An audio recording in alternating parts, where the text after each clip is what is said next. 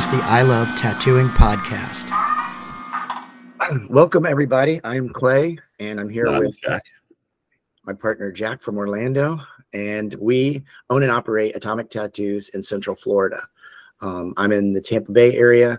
Jack is in the Orlando area, and we both are tattooers who run and own tattoo shops. We have multiple locations, and we have a kind of walk-in custom shop business model where you can walk right in and get any tattoo you want or make an appointment and have something custom done. So this is kind of uh, our introduction to uh, everyone and w- why we're doing what we're doing. Uh, we we both have been in the business for I don't know probably about 30 years at this point. I think Jack you've been in for 30 years. Is that correct? Yeah, 30, yeah, 31. Um, I I am pretty much self-taught. Um, Jack went through a real formal apprenticeship from uh, a you know person that had been tattooing for a long time. So we have a little bit of a bit different background, but we kind of share a lot of the same values and um, kind of have the same outlook on a lot of things. Um, we've seen a lot of changes in the tattoo industry, and um, not all of them are great, but you know that's that's life, I guess. Um, so, Jack, why don't we uh, talk about where you came from and how you got to where you are? Well, as as you said, I I did an apprenticeship. Um, I apprenticed under a guy that had been tattooing for 25 years, um, and he was very very old school. Um, he had isolated himself from other tattooers. Um, a lot of us we associate with other people that tattoo and and we share knowledge and and he he didn't do that. Um, any other tattooer was a threat to him. And that's that's a very old school mentality. You know you hear a lot about the the guys that were tattooing in like you know the 30s 40s 50s e- even up into the 80s that were one person in a shop. And that's it. And you know they're they didn't associate with other tattooers so the guy that taught me. His name was Dave, and um, I learned using acetate stencils. Um, and uh, we only did single needle outlines, except on very dark skinned people. We would use a tight three. Um, he colored everything in with a seven round, unless it was like a back piece, and then he'd use a 14 round. Ooh. And, and and that's how I learned. You know what I mean? No no mags, and um, you know uh, Dave knew how to use flats, but flats were bad because you could cut somebody.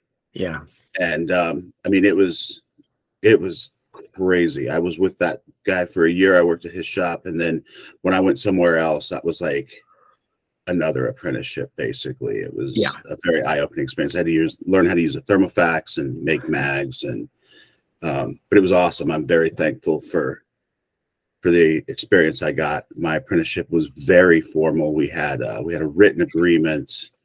I paid him ten thousand dollars for my apprenticeship, and um, I, I knew, you know, at what point I was going to learn to make needles. At what point I was going to start tattooing people. It was, it was, it was very well laid out.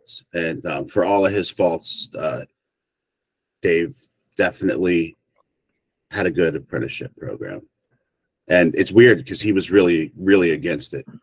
Um, I, I only know of one for sure other person and there's another person i think. So maybe he taught like three people in his career. Um, i pestered the shit out of that dude. He was either going to teach me to tattoo or ban me from the shop. And um, what what year did you uh, start your apprenticeship? Um, 1992 Okay, Um, I was in the army. I got out of the army and um, started learning to tattoo. Um, I was getting tattooed by him when I was in the army, and then I was just, you know, hanging out. Um, and like I just made myself useful. Um, I I'd offer to do drawings for him. Um, he wasn't he wasn't really that great of of an artist. He was an excellent tracer, and was really good at like combining different images from reference material to to lay out a design. Um, but like if you wanted him to lay out a sleeve, he'd just be like, okay, cool, pick something off the wall. and then figure out the background later. Yeah. Um, and and so that's what I did. I, I was I really, really wanted it, and I really wanted him to teach me. His line work was perfect. Even with a one, it was amazing. And I didn't know shit about tattooing, but I, I knew enough to recognize like a good, well done tattoo, you Yeah. know, and you know that was that was a big deal. His the way he did his outline, it was it was perfect. So Yeah. I made that teach me basically. It sounds like he really had a lot of technical skill as far as like the application of a tattoo and things like that. Yeah. Uh yeah. And I mean, I, I like to think that my line work is still pretty good. Learning that way will definitely will definitely make sure you have clean lines. It's hard to line with a one. Oh Um, yeah.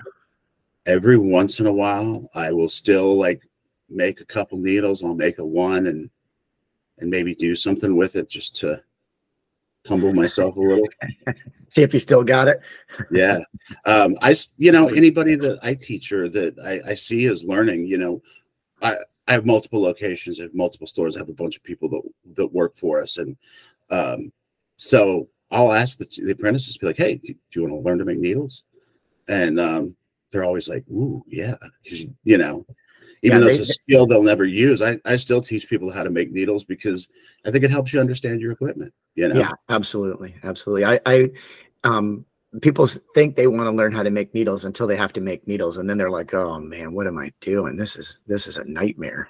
Yeah yeah yeah it's it's it's not fun the the headache from the the Yeah, flux and oh yeah it's great stuff burning Yeah. your fingers.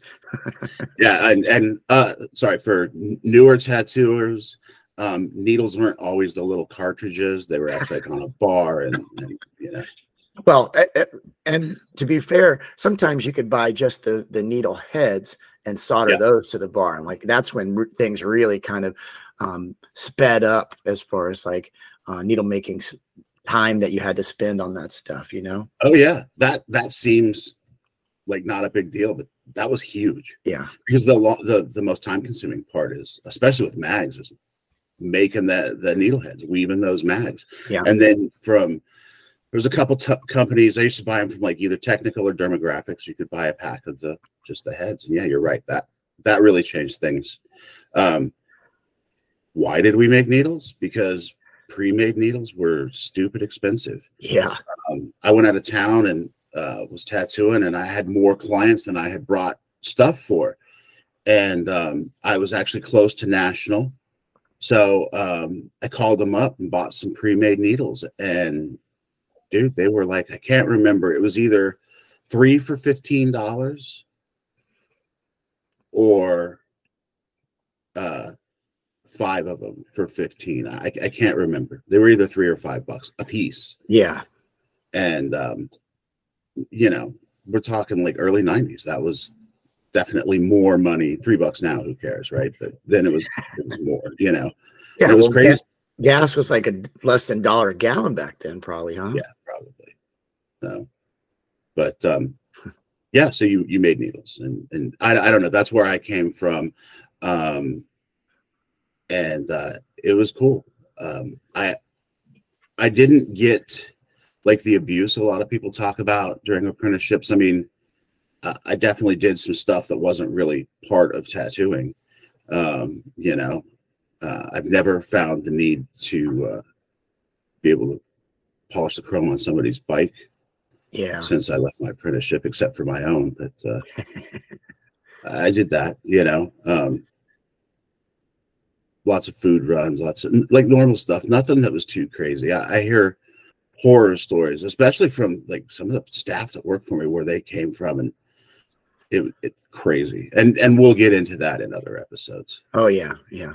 Um, I there's so many different kinds of people in tattooing now that there's going to be all these different kinds of experiences. I think back when when you started and probably you know when I first had gotten into the industry, the kind of people that were into tattooing were basically the same kind of people. You know, they they were you know bikers and that kind of you know outlaw subculture type thing and you know they they functioned a certain way and they had expectations like you said your your um your guy Dave had had a plan laid out for you. Um, nowadays, I seems like that's almost unheard of. I mean, when you hear of somebody that has a structured apprenticeship program, it's you're just like, what? Really? That's insane. But or other tattooers like shit all over it because having any kind of structured apprenticeship program that's too close to being a school and and you know we yeah. can't have that well we have schools so yeah, and it's, it's not. And, and the the our our resistance to that thing as tattooers, people being so against it, is the reason why we have schools owned by people from outside of tattooing. Yeah, yeah we we did that. Yeah, we fucked that all up. We we left a hole in the market. Right, there's a demand for this service, yeah. and um, you know, people don't know the difference. They just, oh, it's a tattoo school. And now shit, some of them are accredited. You know, they've been around long enough that the state yeah. just recognizes them and they, they ain't teaching nobody shit, but they're there and there's people lined up with with thousands of bucks to pay these these hucksters to get into the business and they still got to go do a fucking apprenticeship when they're done with it. Yeah. Uh, you know, accredited that matters because if you're an accredited school, that means your um, your students can get financial aid. So these people are now taking out student loans and and and able to get into tattooing. Well, How fucking crazy is that? yeah, it's insane. Yeah. So anyway, um, so when I uh, and related to the needle making thing, I had um, national catalogs and, and Spaulding and Rogers catalogs where you could see the the needle making jigs and stuff. But um, at that time in my life, when I was kind of teaching myself how to tattoo, I was a welder, and I saw the material that they used to make like needle grouping jigs and things like that, and I knew what it was. Um, one thing is a um, drill bit index for tiny drill bits, and that was what you would use to tighten the needles. And um, I, I, went to the welding shop and got one of those things. I was like, oh, this is the thing right here.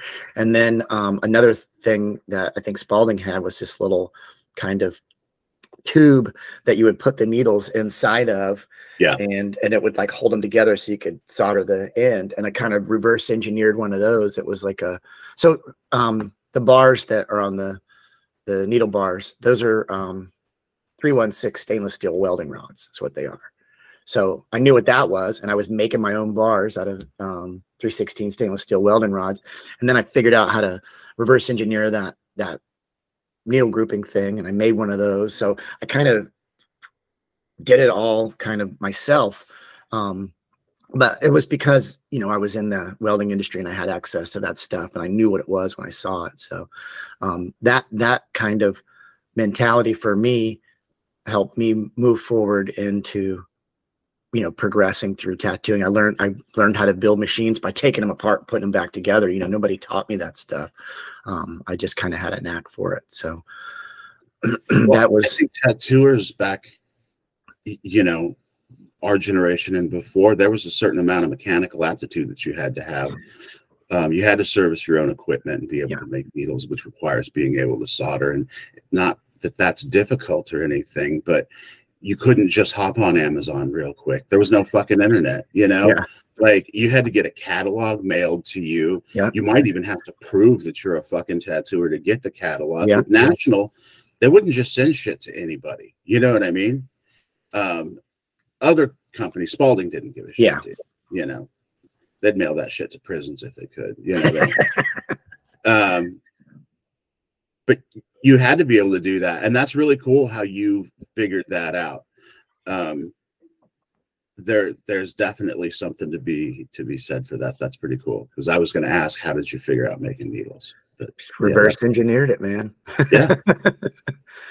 Um but that, i've always kind of been like that. Um i was always just naturally curious about things and um, interested in how things functioned and stuff like that. So um you know i i knew how a, a tattoo machine worked without even understanding like electricity and magnetism and things like that. I just knew this piece goes here. I don't know why, but it does. Because if you don't do it that way, the fucking thing won't work. So, you know, I, I kind of learned that. Now I understand, you know, electricity, magnetism a lot better. Um, but you, back to your point that you couldn't just order a tattoo machine from one of 50 guys that makes tattoo machines, right? I mean, there was three or four places you could get them and it took weeks to get it and stuff like that. So if your thing, if, if your machine broke, you had to fix it. You know, there wasn't some guy you could mail it off to that uh, would repair them. I mean, maybe there was, but we I didn't have access to it, so I had to. We had to, you know, know how to operate and and work on those things when it when it broke. Yeah, and and now it's disposable. Your Yeah. your thousand dollar rotary breaks, you throw it the fuck away. That's it. you know, uh, I'm sure some of them you can uh, replace the motors in, but that's the expensive part. Yeah. You know, um, I man, I'm still using the same machines I was using 30 years ago. I definitely own the same machines that I had back then, but I got a little bit nicer stuff now. Yeah. Um, I the liner that I got when I started has definitely been altered, but I still use it. Yeah. That's cool. Yeah. um, so you didn't have an apprenticeship. You figured out on your own how to make needles, and then um, Well, let me let me say this though. I, I didn't have an apprenticeship not because I didn't want one. It was because I lived in a town that didn't have tattoo shops. So um, I'm originally from Tallahassee, Florida, and in the '90s there was no tattoo shops there. was so it illegal? I, I guess so. I mean, I I was a young guy and I didn't really understand the way shit like that works, so I didn't really look into it. Um, I presume it was illegal. Um, it must have been because there would have been a tattoo shop. It's a college town and stuff like that. Tallahassee is sort of like the Bible Belt, right? There's no back then anyway. There was no strip clubs, tattoo shops, things like that. Um, a lot of businesses were closed on Sunday. Um, you know, which it was a nice place to grow up or whatever, but it was too small of a town for me. But anyway, we had to go drive to Panama City Beach to get tattooed. That was the closest shop to us. And uh, we were going down there when, you know, me and my friends were 16, 17 years old, probably getting tattoos. and it was wild. Yeah, that's crazy.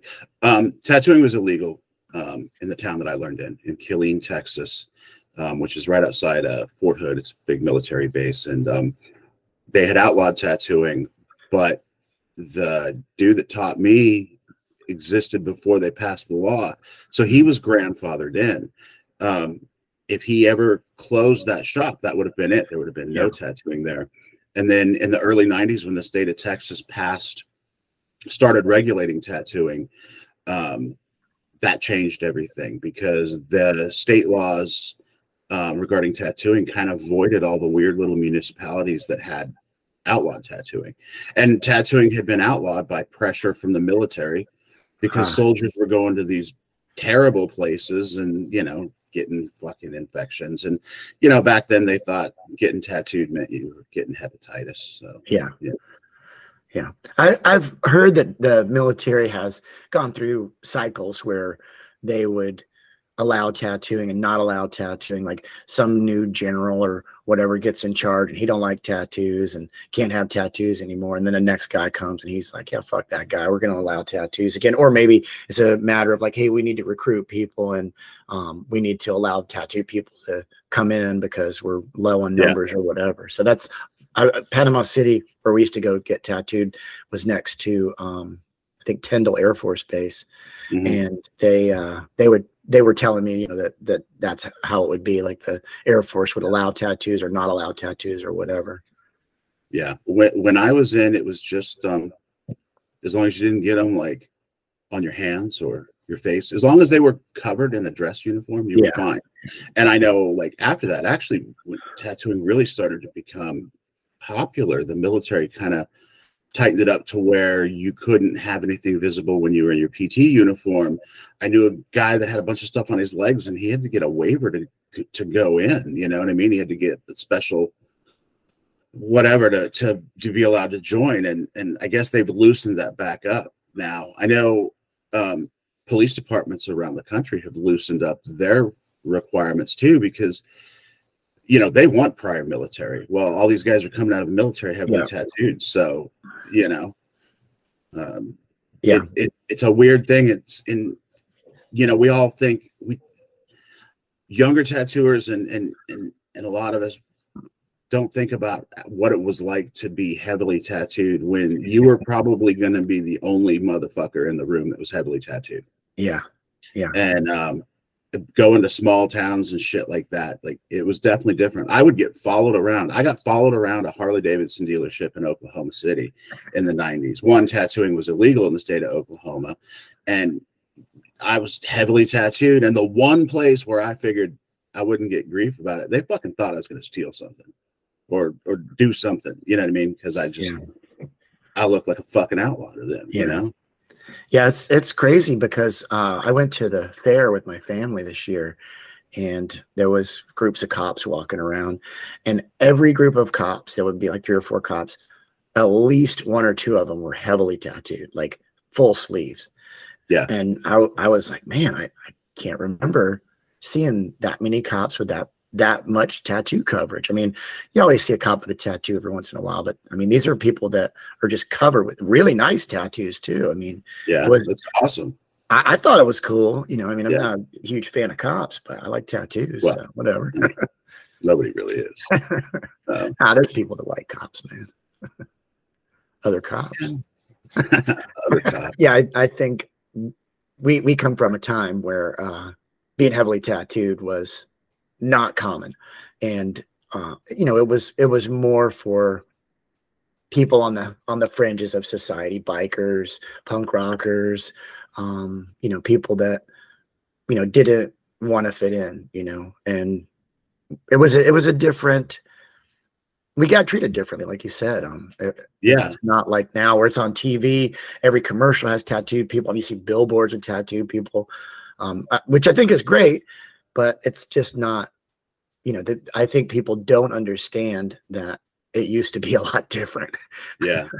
You know? Um, tattooing has always been such a unique and very very special thing. I mean it's crazy. I fucking love it. You know what i mean? Oh, yeah. I love everything about it. Even even the stuff that i hate.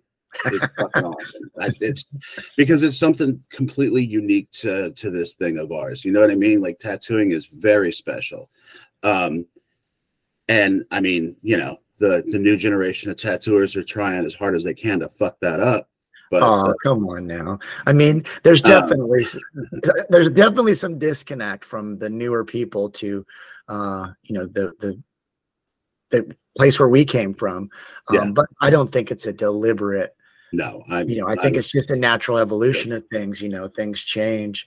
There are some, you know, unsavory characters in tattooing, and yeah, you know, I wish we could get rid of them, but you know, it's always yeah, it, it's it's um, and it's it's not even like that. It's become more mainstream because that's what we always wanted, right? We always wanted um more people to come and get tattooed as as tattoo yeah. artists that's what you want you want yeah. a bigger clientele you want more people to come in you want to um you know, not get harassed when you go to the grocery store. Before I had my hands and my neck tattooed, I had my I had sleeves. Yeah. And the difference in how I was treated if I wore a long sleeve shirt was incredible. Um, yeah. It, yeah, it was it was it was crazy.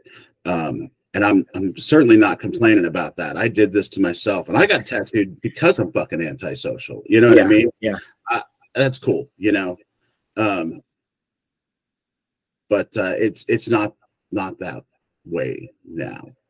I mean, to a certain extent. What was crazy is back then, you know, uh, heavily tattooed men were not that common, but to see a woman that was heavily tattooed, oh yeah, that was fucking nuts. And and I had a friend, she was very heavily tattooed, and I told her one time, I was like, man, I love walking down the street with you. I was like, because I am fucking invisible. Nobody yeah. notices me, says anything, because I'm with this cute girl that's got fucking sleeves. You know what I mean? Um, Yeah. I, the harassment that that poor thing got, you know, especially Sure. by other women, you know. Oh yeah, yeah. Yeah. So, but it's it's it's a lot different. Um, it's a lot easier to be a tattooer now, for sure. You know what I mean? Like as you mentioned, there's a gazillion supply companies, and dude, a lot of them are making incredibly like quality products. You know, Yeah. there is so much innovation in tattooing right now because there's money. You know, Well, Um, there's there's also a lot of people in it. right, So right, right, right. The more brains that are involved in it, the more different directions it's going to get pushed and pulled, and di- different things are going to get tried out. And and I think when that happens, that's part of what brings money into the business. You know, because there's new shit that we can do and new ways to do it. You know. Yeah, I mean, look at something as like as, as common as like disposable tubes, and the. I mean, that wasn't even a thing when I started. Oh no. mean, yeah. What? Not till two thousands disposable. Yeah. I think I think I remember um disposable probably early 2000s is when it Yeah. really started to be common. Now there's you know so many and cartridges and and all of that, but like you know, there's uh, uh doesn't uh uh workhorse have like a biodegradable or recyclable disposable tubes like the grips are made of cork and Mhm. um all environmentally conscious kind of stuff Yeah. Maybe I, I don't know. I haven't seen that. That's cool though.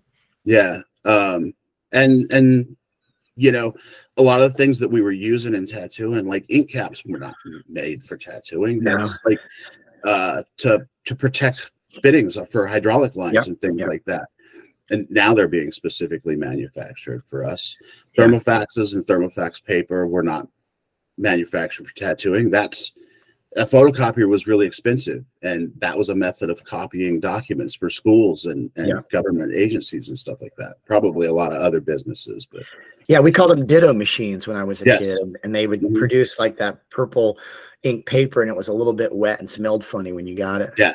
Yeah and sometimes you'd know that the teacher had just ran a bunch of them off because they were still warm Yeah, yeah, so but yeah. A lot, a lot of things in tattooing are just were appropriated from other things because the industry was so small and and kind of um, boutique or or um, I don't know what the word is, uh, bespoke. UII. Yeah, yeah. So, I mean, you know, people would use a barber chair, a dentist chair. They didn't make tattoo chairs until, you know, in the past 10 or 15 Yeah. years, probably, you Sure. know.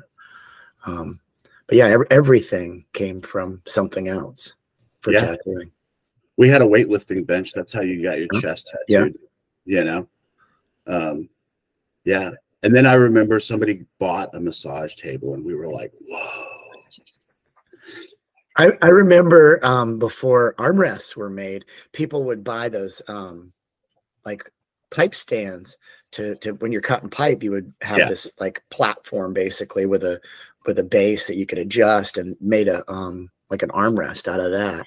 Uh, but, Yeah. I mean armrests are relatively easy to make, so that that became a, a a thing. And there was a lot of people in that period of tattooing who were bringing a lot of um, new ideas in. So the the the um, appropriating the pipe stand didn't last very long. yeah i um i made a little wooden box that i put my foot on and then Oh, yeah. I, I would rest the customer's arm on my knee i had Yeah, a lap yeah. cloth and um until i uh met a guy whose old lady was a welder and i was like hey could she make me something like this because national sold them they were just expensive Yeah, and uh yeah i had somebody make one for me I still tattoo like that. I just grab a hold of people, and yeah I, I don't Um, like that stand gets in my way. yeah i've gotten i've gotten pretty pretty used to it uh it it it keeps me from punching over you know Oh, what i mean Yeah. um yeah. Well, um, we we also came from the era of walk-in tattooing. I mean, we came from people would line up at the shop sometimes before you open and walk in when, when we opened up, look around the walls and pick something out and just put it on their arm. Like that Yes. was that was the first probably five years of of my professional tattoo career was doing stuff like that. Occasionally somebody would say, "Hey, I want to get, you know, this this particular thing, you know, this image or whatever." Um and the you know, the guy that owned the shop where I was working at, he would do a lot more specialized stuff like portraits and and um a little bit bigger uh Japanese style tattooing. You know, that's he had been around longer and understood more about that than we did. So we were just doing shit off the wall. And that was kind of, you know, how how we learned to tattoo is by doing JD Crowe flash and Cherry Creek flash and uh, picture machine flash and all the yeah. stuff that uh, that every tattoo shop had in the in the 90s. Yeah, that was flash a different was, world. Flash was really important. Um, the shop I learned at, uh, all the flash was either there was some uh, old Spaulding flash, and then there was uh, tons and tons of hand drawn flash that Dave had done, nice. and um, he uh, people would bring in tattoo magazines and be like, "I want this one." Yeah. You know what I mean? That was the beginning of the Pinterest tattoos. You know what I mean? Tattoo magazines. So anytime somebody asked Dave for something, and he had to draw it, he would put that aside. And then when he had enough drawings to make a sheet of flash, they all went on that sheet and that oh, went up cool. on the wall. Nice. Um, and and that's what what he taught me. You'd comb through tattoo magazines looking for uh, reference and then and then draw that and, and create flash you had to be constantly producing flash because people were going around to shops and getting stuff off the wall and and and you had to have new stuff for people to get and then when I left there and, and went to where I was working next, um, they had all the old stuff, but they also had all the the JD Crowe stuff, which was new. And I remember when Cherry Creek came out. Yeah, me too. That stuff, like you had to have it. If you didn't have it, the your customers were going to go down the street to the guy that did have it. Yeah. Um, and and that was that was a big deal. Um, we didn't call them walk-in tattoos. They they were just tattoos. Yeah. Well, I'm, I'm saying that for yeah, the benefit of people that don't know. Um, one thing I've noticed is is I think without know knowing it now, a lot of people are like they like to stick things in little boxes and kind of limit themselves. Oh, I, I don't do walk-ins. Like why? That guy wants a tattoo. You're you're not doing nothing. Do the do the walk-in. You know. Um, but yeah, it's an appointment tattoo. It's a walk-in tattoo. I saw some guy online saying this same thing, and I was like, yeah, that dude's that dude's totally right. You know, um, the shop I learned at wouldn't make appointments. Um, first come, first serve. Yes, and I think it's just he didn't want to be bothered. He didn't want to um, try and manage an appointment book or or guesstimate how long because what if you think it's going to take two hours and only takes an hour? Well you you're sitting around for an hour and you that's money you're wasting. Yeah. Um, because if you tattoo by a military base and it's payday weekend you got to get that money. And if that means staying at the shop till 4 a.m you, you got to do it. The the gis would line up outside the shop on payday weekend a couple of hours before we opened. Yeah. And if you walked in and at 20 minutes after we opened you'd have like a fucking eight hour wait. And they would do it. We had a pool table, we had a TV, and we had a soda machine. Yeah. And then there was fast food places they would drive to. And yeah, man, that they just they just hung out, you know, all day. It was an all day thing. You'd hang out at the shop, you know, or the smart ones would put some money aside and then wait till the middle of the month or whatever to go get right. tattooed. But yeah. yeah, payday weekends were crazy. And it I bet it's still like that, you know. Oh, I'm sure. Anybody that's ever done a Friday the 13th thing at their shop, that's what payday weekend was like. Yeah, but the guys were getting bigger tattoos. Of course. Yeah, yeah, sure. Well, I heard recently somebody talking about some guy that um, has some deal with the government and he's putting tattoo shops inside military bases. So it is definitely still a thing. Wow. That's that's pretty crazy. I mean, why not? You know what I mean? I would do it. You, the government is never going to stop soldiers from getting tattooed. So yeah. control it. Yeah. You know? Yeah. Yeah. I don't, I don't know the details about it. I just heard about it. I was like, oh, wow. yeah. I think maybe I heard something about that too. I, I didn't believe it. So, I mean, I've, I've heard it more than once at this point. So I yeah. kind of think it's real.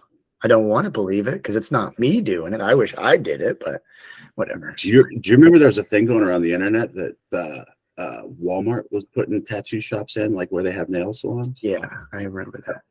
That was fake, and it was started by started by a feller we know. Oh yeah.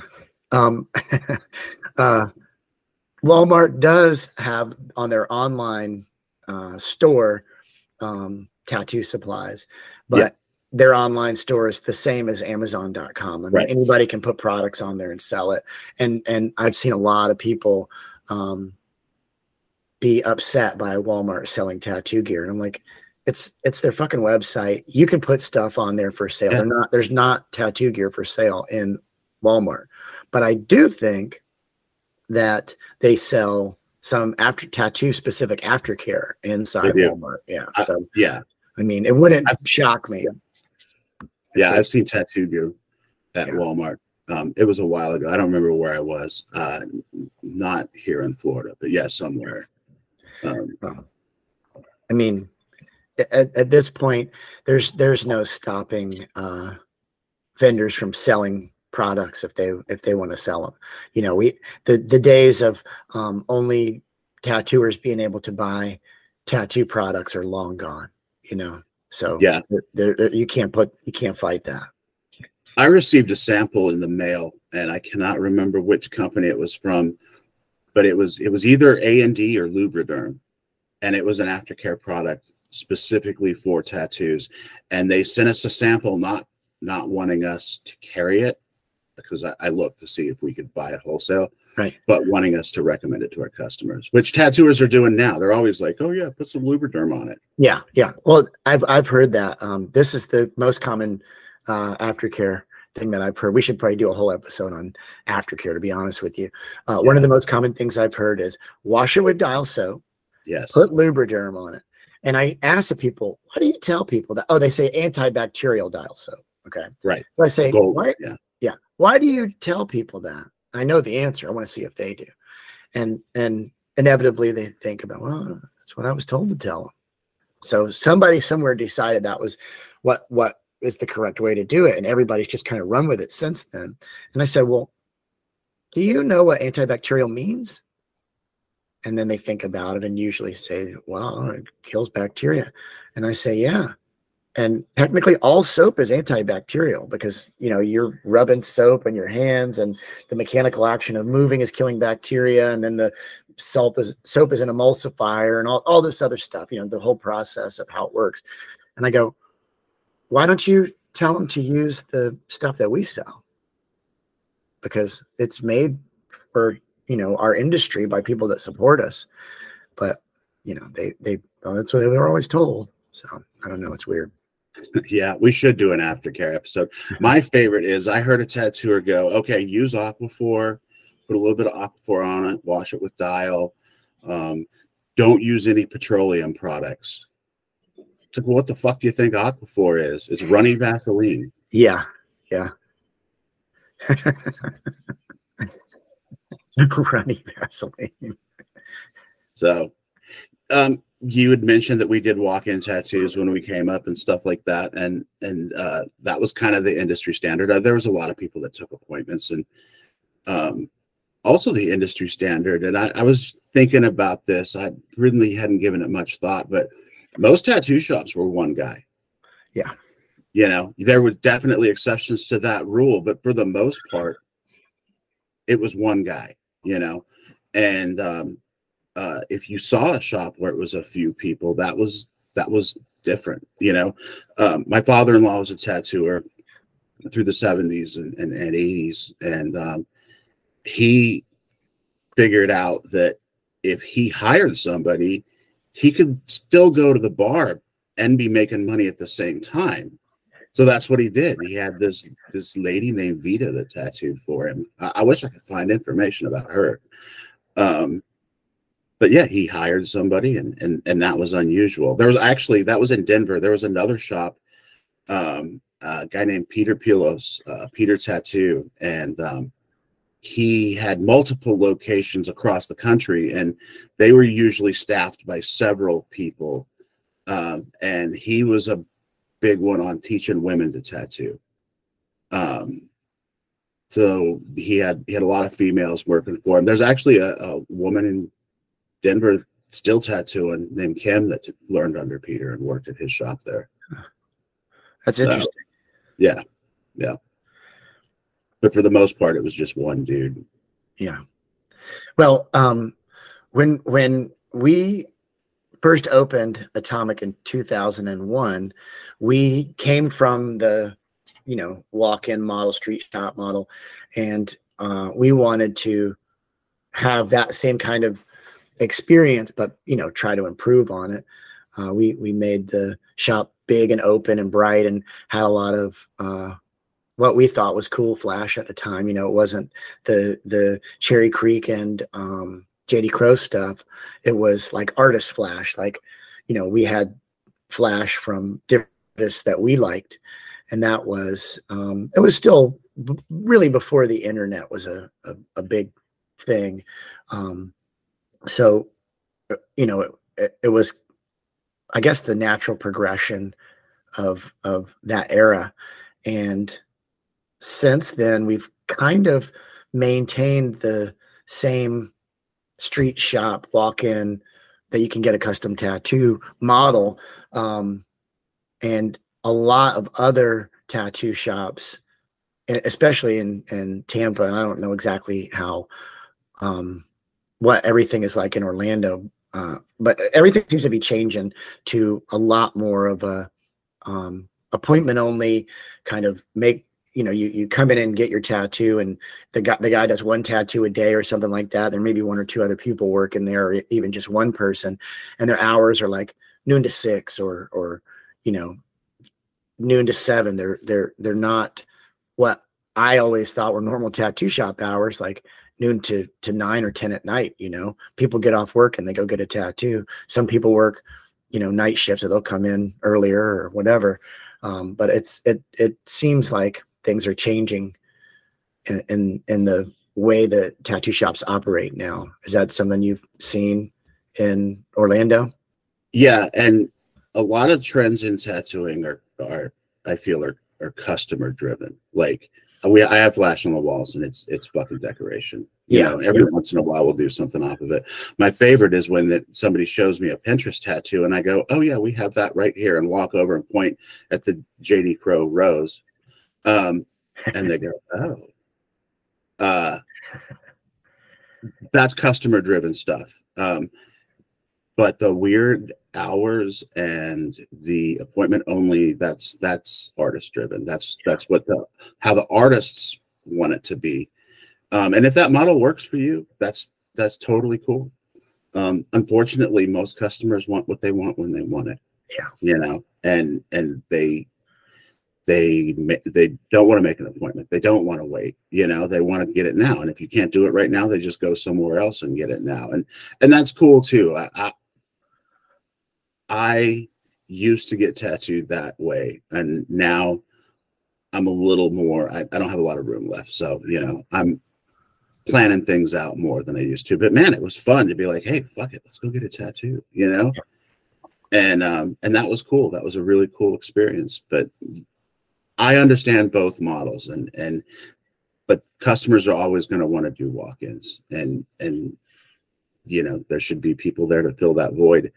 Another thing is there's all these salon loft places yeah. now and I don't know if that's a big thing over there yet, but um, there's tons of tattooers that have gone and opened a private studio and they're in one of those places and they're they're doing their own thing. Um, I don't know anyone that has been successful at it and able to make a living. Um, but I'm sure there are people out there. I know, I don't know, like three or four people that that have done it. One just opened.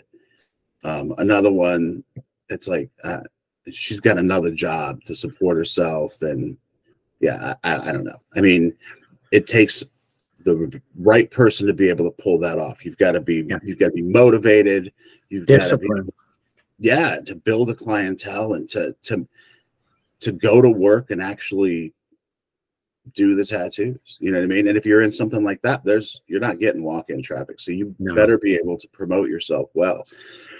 Um, and for some it works, you know what I mean? Um, but the the third year tattooer that thinks they're hot shit, I don't know, man. Yeah. Well, I, I I think that also used to be a little easier to do before they changed all the algorithms on social media. Um, Yeah. The the algorithms now are almost impossible to understand. It, it- you, you can just see when you're scrolling and then you see something and you try to go back to it, it's gone. Like the feed refreshes when you're Yeah. it, it's trying to suck you in, you know. And I get it, but I don't understand how it works. And like, how do you use that now to to promote yourself and advertise? Um, it used to be you could see somebody had uh, a certain number of followers, and their interactions would be about ten percent of that, and that would be, you know, that's that's the way it works. I don't think it's like that anymore. I think Yeah. you can have ten thousand followers, and your interactions might be, you know, one or two percent, maybe five if you're lucky, but it's not 10% anymore like it used to be. It's it's it's strange. And and I think that is going to make it more difficult for people that are like these little owner operators that are trying to do a private studio to really promote themselves and really um, gain new customers outside of you know whatever word of mouth they're getting from their existing customers. Yeah. Um, just how social media has changed our industry is is a whole episode on its own. I Oh, mean, yeah. that is the impact of social media is insane. It's definitely made us a lot more accessible. Um, I uh, Well, it's, I think social media primarily has uh, uh, taken uh. away the the mystery of tattooing. yeah, it's it's def and like if you wanted to talk to me about a tattoo, you had to come to the shop. Yeah. Now you can you can email me, you can you know message me through uh, multiple fucking different social media things, and you know I, I even have a, a Google Voice number. Um, that's an app that they can text me. You know, I have it Google set up Assistant. where if they call it, it goes to the shop, but they can they can text me, you know. Yeah. But um yeah, we're definitely more accessible. And that's quite frankly better for the customer, I guess. You know what I mean? Well, of course, yeah. We we want it to be as convenient as possible for Sure. clients to get information about tattooing, at least you know from from our business. Um, I do. There's nothing better than the the face to face meeting with with a Yeah. customer because you know you're selling yourself when when you're selling your tattoo services. You are the product. Yeah. And, and you know, it's a lot harder for me to convince somebody I'm the right person to get a tattoo over the phone or text or whatever than it is in person. Right. And it's it's um it's very difficult to read somebody's tone. Yeah. Um I like I mean, how many times have you looked at an email and thought guy's kind of a dick? Yeah. know? And then but it's it's not meant like that. It's just, No. you know, that's how you're perceiving it. That's you, you know, not the not the other person. Um and and yeah, it's always better to chat with somebody about a design. Um it drives me nuts how many people are like, how much for this? And I, I understand the customer the customers have no experience, they don't know Right. they don't know that I can't just tell them a price. You know what I mean? Um, all of our artists set their their own prices to a certain extent. You know what I mean? We have a set minimum, we have a set Right. hourly rate, but the artist still determines the price. And and I don't want to quote something that somebody else is going to think is too low or too high. So I'm always like, hey, please come talk to an artist. You know what I mean? Yeah. And they're like, well, can you guess? Well, sure. I guess you're gonna have to come talk to an artist. I, I don't know. Like, I'm sorry, I can't. I can't. You know. And I think that's off-putting to the customer. I don't. I'm sure there's a better way to handle it. I just ain't figured it out yet. You know, Yeah. a lot of times I will give them a really wide range. Be like, more than 100, less than 200, or, or whatever. You know. Yeah. Yeah. Um, but I get it. Like we are both tattooing in in in tourist destinations. Yeah. And you have people coming from out of state or out of the country that are trying to budget their trip. Yeah. And they need to know if they're how much to put aside for that tattoo. And really the reason is I'm not I'm I don't want you to come in so I can talk you into getting the tattoo. I mean, you reached out to me. You're Right. definitely interested. Um, but there's a lot of variables with getting tattooed and and placement and size and I mean, I'm sure you've had this too. Somebody tells you they want it three inches and and they don't. They want it fucking 12, you know? Yeah, they, they don't know what three inches is. Right. You know, well, she can thank her husband for that. But um you know, uh or like I want it the size of my hand. Well, I don't how big's your hand, dude? Mini me? Andre the Giant? Which one? Yeah, you know. yeah. I Actually, always ask her send me a picture of their hand. There's no reference for how big the hand was. That's awesome. I I asked people before, so you want about the size of your hand? And they're like, yeah. And I said, well, how big is your hand compared to mine? And they were like, well, I can't see your hand. And I said, and I can't see yours either. So I don't know what to tell you. Yeah. I try to make them laugh about it, you know, like, oh, you understand now. Like, that Yeah, you need to be in person to do this. Yeah, for sure. Um, and you know, part of what drives the price is the artist's desire to do the tattoo. Oh, yeah. You know what I mean? For sure. Um, and that sounds kind of shitty, but like some people really hate doing certain things. You know, I know guys that just they just don't want to fuck with American traditional. They're just like, I don't like it. It's too simple. Whatever. Blah blah blah. And it's like, so they're not gonna. And I love doing it. So maybe I'm gonna give you a better price than that Right. guy. Right. You know what I mean? It ain't gonna be different by much. Twenty bucks, something, depending. But you know, it's always best to come in. You're probably going to get a better price if you go in and talk to somebody than you force them to quote you online. Or they're just going to fucking throw out a number online that isn't going to matter when you actually show up to the shop.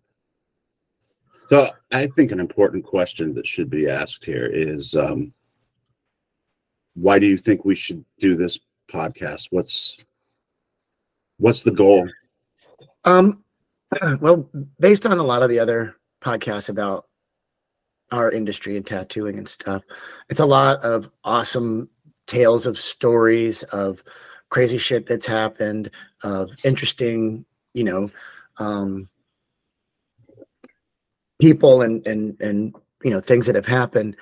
And I haven't heard a lot of stuff about the business aspect of it, like running a shop and you know dealing with customers and things like that um, a lot of a lot of the stuff now is also about uh like tattoos themselves right? Like this is how this tattoo was done and look at how this was composed and all that. People breaking down tattoos or critiquing them or whatever. Um i i feel like you know we we have a lot of experience running shops and working with a lot of different tattoo artists.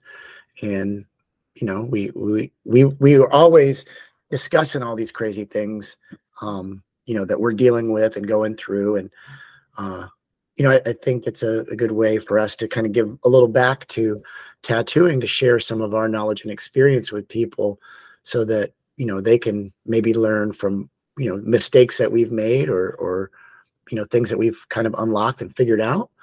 Um so that's you know I, I feel like it's sort of a way to give back you know because you know i love tattooing and i i want to see it prosper and thrive and improve and i hope you know i can be a part of making it better Yeah, I I I agree with that wholeheartedly. Um, I I want to see tattooing continue and and and and thrive and everything you said and and if I can pass on anything that I I've learned uh, to help other tattooers, then I think it's great because tattooers aren't businessmen. Most of us, you know what I mean. I have learned along the way. Yeah. Um, and uh, uh, yeah, I, I often said that instead of going to college for art, I should have gone for business. You know what I mean? I already knew the fucking art part. Yeah. You know, um, so that's that's been a journey for for us. Um, and uh, what works for us might not be applicable for other other people. right Um, we do work with a lot of tattooers. I mean, what do you have in Tampa Bay? You have hundred tattooers that work for you.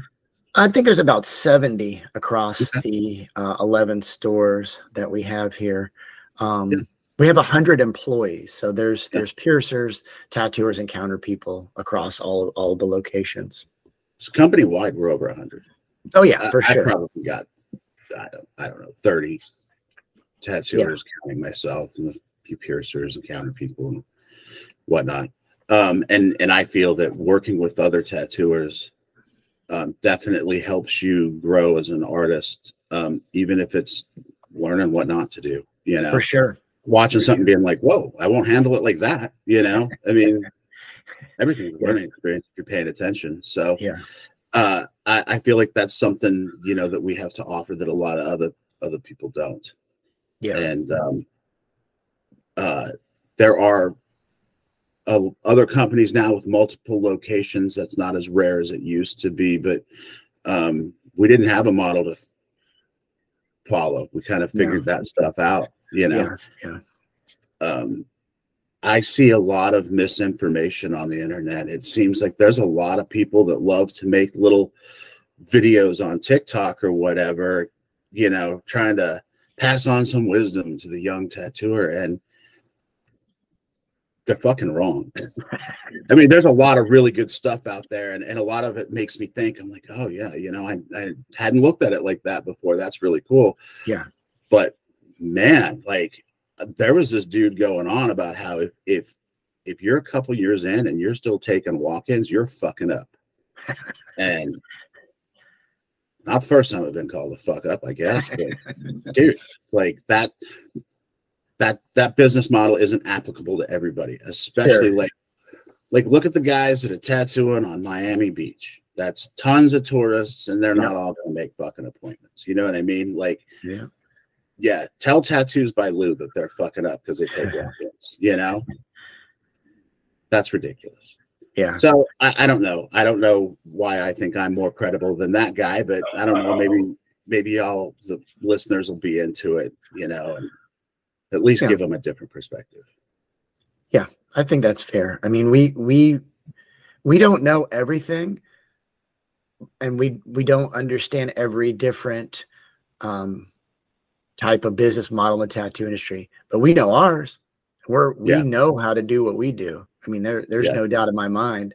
I mean, we've worked together for years, and I mean, we we talk constantly about you know how to deal with this issue or that issue, and like we we know how to solve these problems. I mean, we're doing it in real time. For sure. Yeah.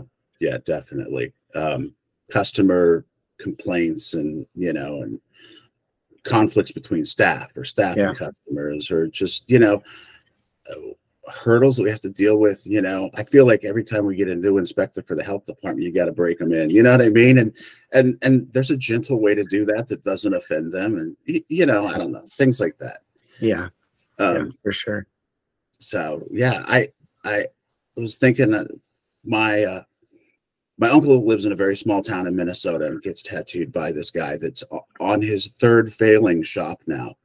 And he, he'll open a shop and won't take walk-ins. And this is a small town and and, and uh, he's not the only game in town but he is probably the best in town. And then won't take walk-ins. It's appointment only. And then that shop fails. And it's not because of his business model. It's because of the location. So he'll do the exact same thing in a different spot and and that fails and i think he's like tattooing out of his garage now or some shit i don't know but it's like hey man um you need to take a step back and look at what you're doing you know what Yeah. i mean um and i i think uh there's people in the industry that that are unable to do that Yeah, well, people there's people that are unable to do that, you know. yeah i Um, mean it's not specific to us Right.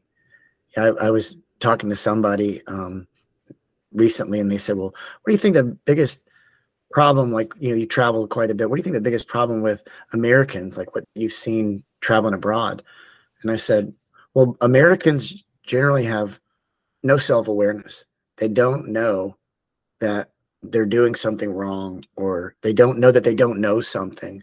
You know, I've I've witnessed things and and you know, I think that's a problem in our industry too. A lot of people lack the self-awareness. Like, what is the problem here? Like, look at yourself.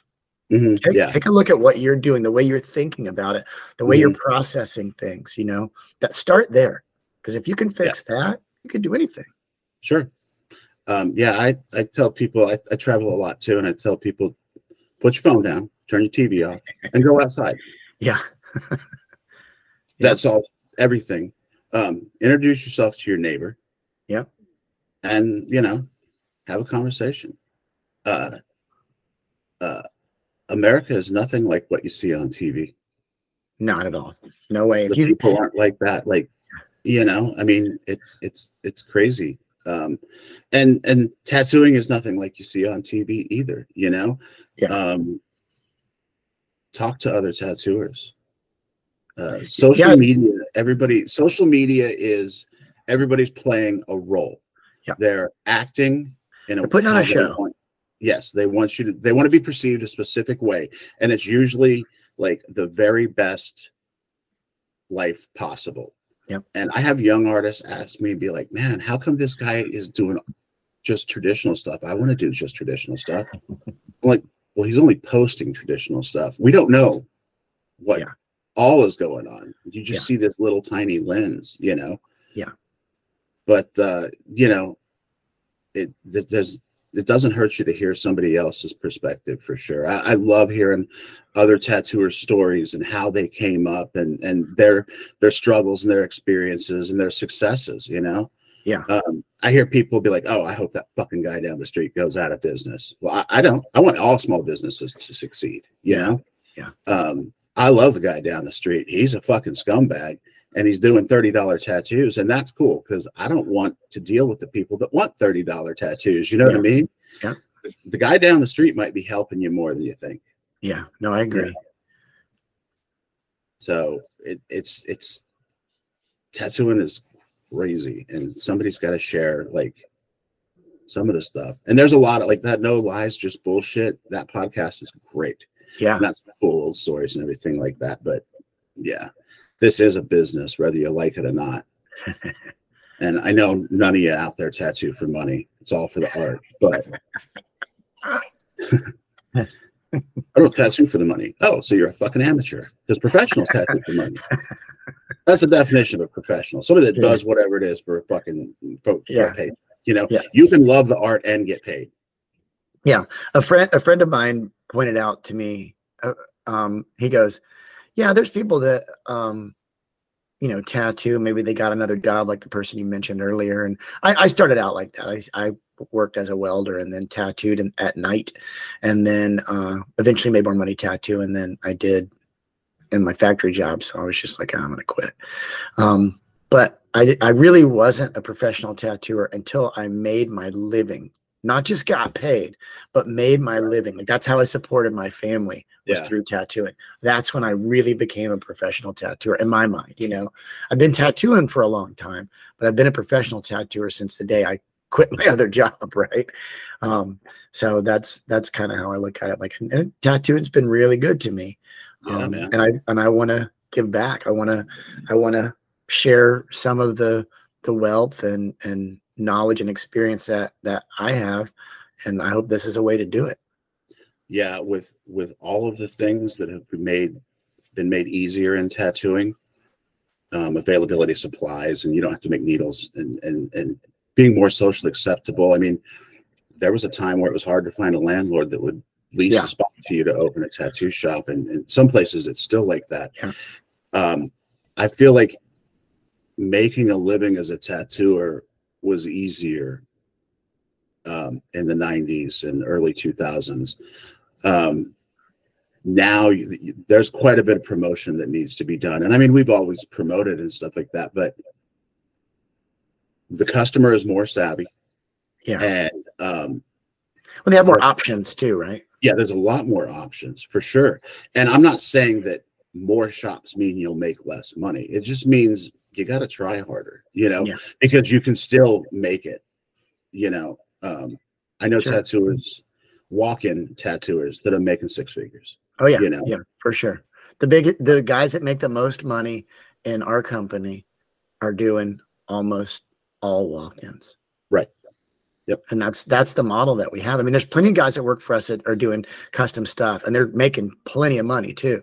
Um, Mm-hmm. But the guys that make the most are the guys that come in early, don't turn tattoos down, they stay Right. late. I mean, they are they are grinding it out. You know. Yeah. And a huge part of that is being able to draw something on the spot. I see people go, "Oh, I'm gonna have to draw this."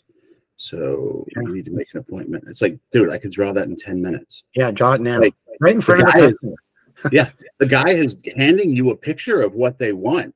Yeah. You know, I'm not telling you to trace it, but you can look at that and draw it, and it ain't gonna take long. Yeah. You know, you lazy fuck, draw it. You know, Well, I, I don't even think it's a, a matter of laziness. A lot of times, it's like pressure, right? So this person's standing right here. They want this image created for them, and and like you're trying to process how that's going to happen, what you're going to do.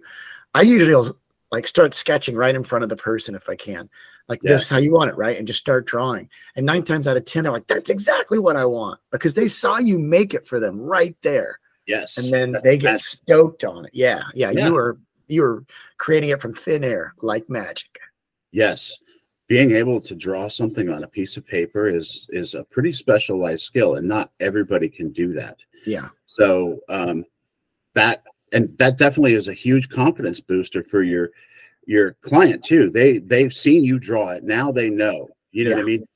Uh, when you aren't when you don't just bust out a drawing, it's that's the it's they don't get to look behind the curtain. You know. yeah, um and and yeah i i noticed that we were working together you came out here and worked and somebody wanted something that pretty much anybody in the shop would have been like oh I, i'm gonna have to spend some time drawing that and you were like well i'm not gonna be here tomorrow so i'm gonna do it right now and you know what i mean that guy was getting tattooed in 30 minutes yeah yeah. um, I mean, draw, drawing on the skin is is also like that. You know, if you can draw something on their skin, that they they see exactly what the tattoo's going to look like. If if they can imagine that, because some people don't Yeah. have that ability. They can't picture what it's going to be. They see these red and green lines on their arm. They're like, what the fuck is that? I'm like, that's the tattoo, man. But some people Yeah. look at it, they're like, fuck yeah, it's going to be badass.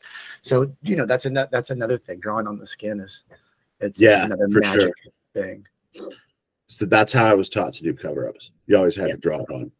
Yeah. Um, I don't draw them all on now, but yeah, I'll draw some of them. Depends on what the subject matter is and stuff like that. Sometimes it's quicker for me to do it on paper and make a stencil Right. than it is to keep trying to refine a drawing on your skin. You know, it it, it depends, but yeah, that's that's part of how you become successful. And by successful, I mean making a good living.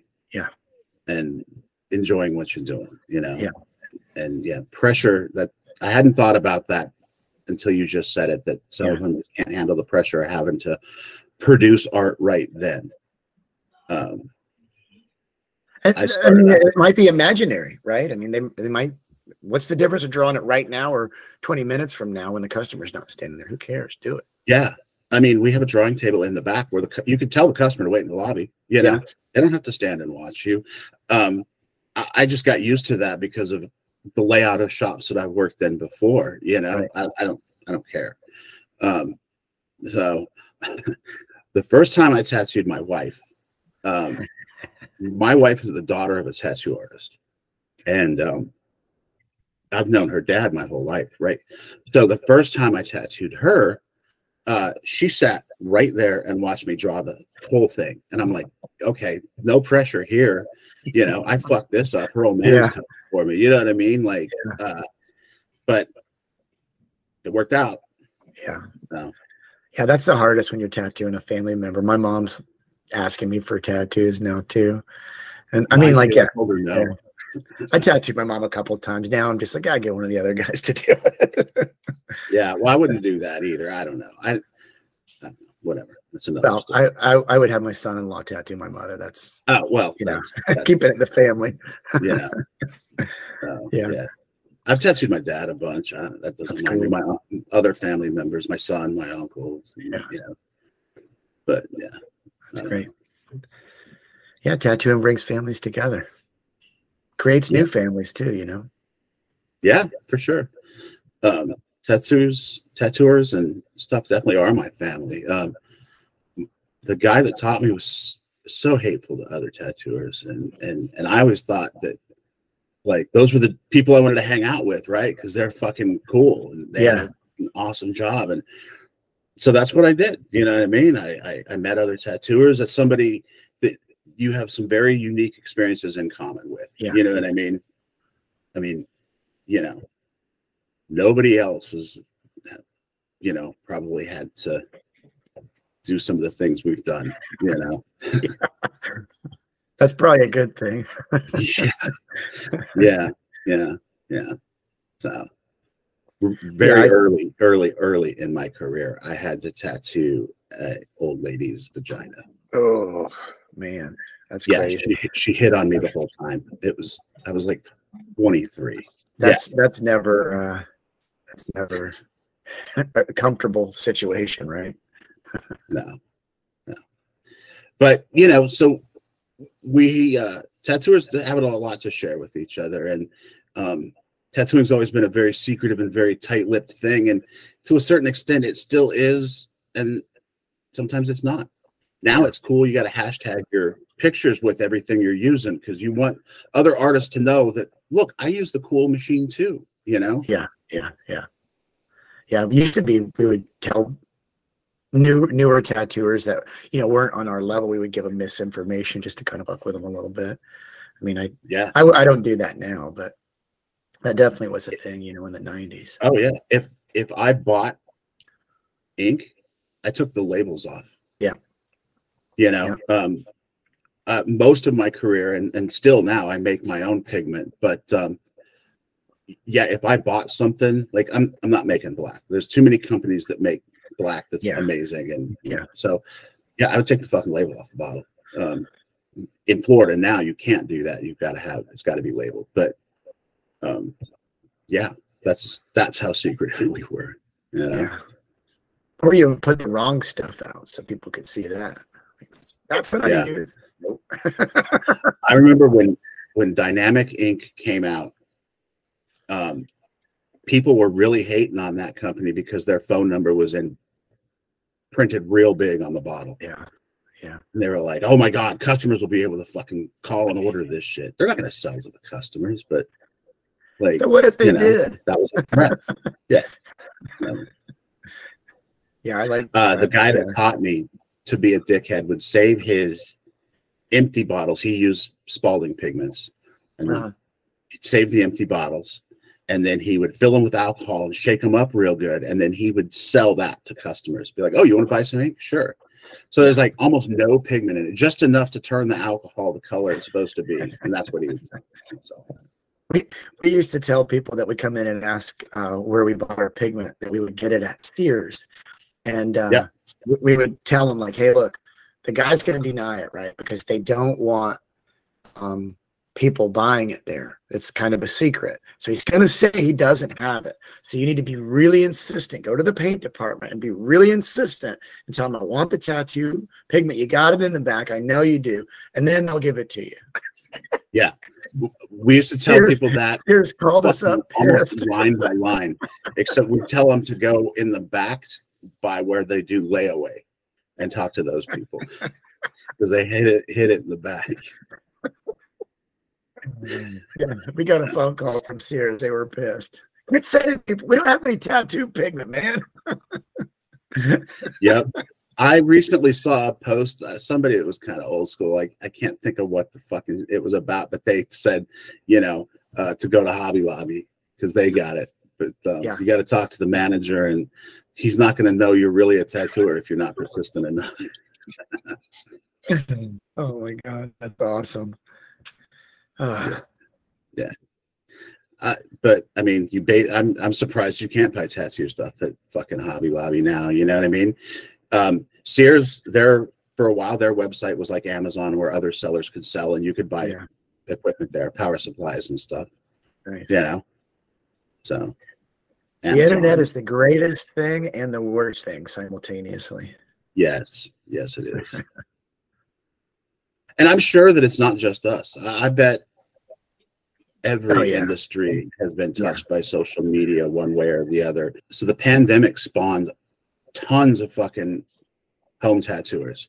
They bought the stuff on Yeah. Amazon. They bought some, you know, a, a thirty dollar rotary, some cheap ass pigment, some practice skin. Yeah. And uh, I got tons of them coming in. Be like, well, you, you need an apprenticeship. No, I know how to tattoo. Look, I, I did this. I'm like, Yeah. that's cool. You know, uh, you still need an apprenticeship. That's you're not where you need to be. You know. Yeah. It's, and that was weird. I'd never come in and people insist that they were ready without ever tattooing a person. You know. Well, it, it, that's our fault though, uh, as tattooers, that we didn't create a um, generally accepted process for for learning how to tattoo. I mean, everyone agrees that apprenticeship is a way to go. Nobody agrees on how the apprenticeship should go. There's no, Yeah. you know, structured, agreed upon method of teaching somebody how to tattoo. So that's our fault. I mean, people are gonna we're gonna keep getting shit like this because we never took the time to collectively say this is how you learn how to tattoo. Period. And Right. until we do And- that, this is going to continue. Yeah, and and like I said earlier, where it's our fault that there's people from outside the industry that own tattoo schools. Yeah, Um, Somebody from outside the industry is going to tell us how we have to teach people. I mean, it, Yep. that's already a thing in some states. In Oregon, you have to go to a tattoo school. Um, my friend that tattoos there calls them state-sponsored scratchers. Yeah. Um, and uh, there are already in place federal and state guidelines for what an apprenticeship is and um, I'm sure that no one is abiding by those. Um, but as our popularity increases as an industry, the government is definitely looking at it, and man, the government loves to regulate shit. So That's the whole reason they coming. exist. They- that's coming. So we can be part of that or, or or not. Just like these new regulations where they're talking about everything we use is now going to be under FDA guidelines. products. Yeah. Yeah. So that's a big deal, you know. You should care. It is. We, Yeah. we, we have to get involved, right? You have to Yeah. take control of the situation. You either you either drive these forces or you get overrun by them. You know, Yeah. we got to pick. And it's it's been my experience on the state level with regulations in the tattoo industry. I've dealt with this in, in two states now, where um, the state regulators actually welcomed um, the input of the tattoo community. You know, um, because they weren't they weren't trying to hurt us or put us out of business. A lot of them felt like they were helping us somehow. Yeah. you know and and we were actually able to get a lot especially in florida we were able to get a lot of input in and really help them you know craft the laws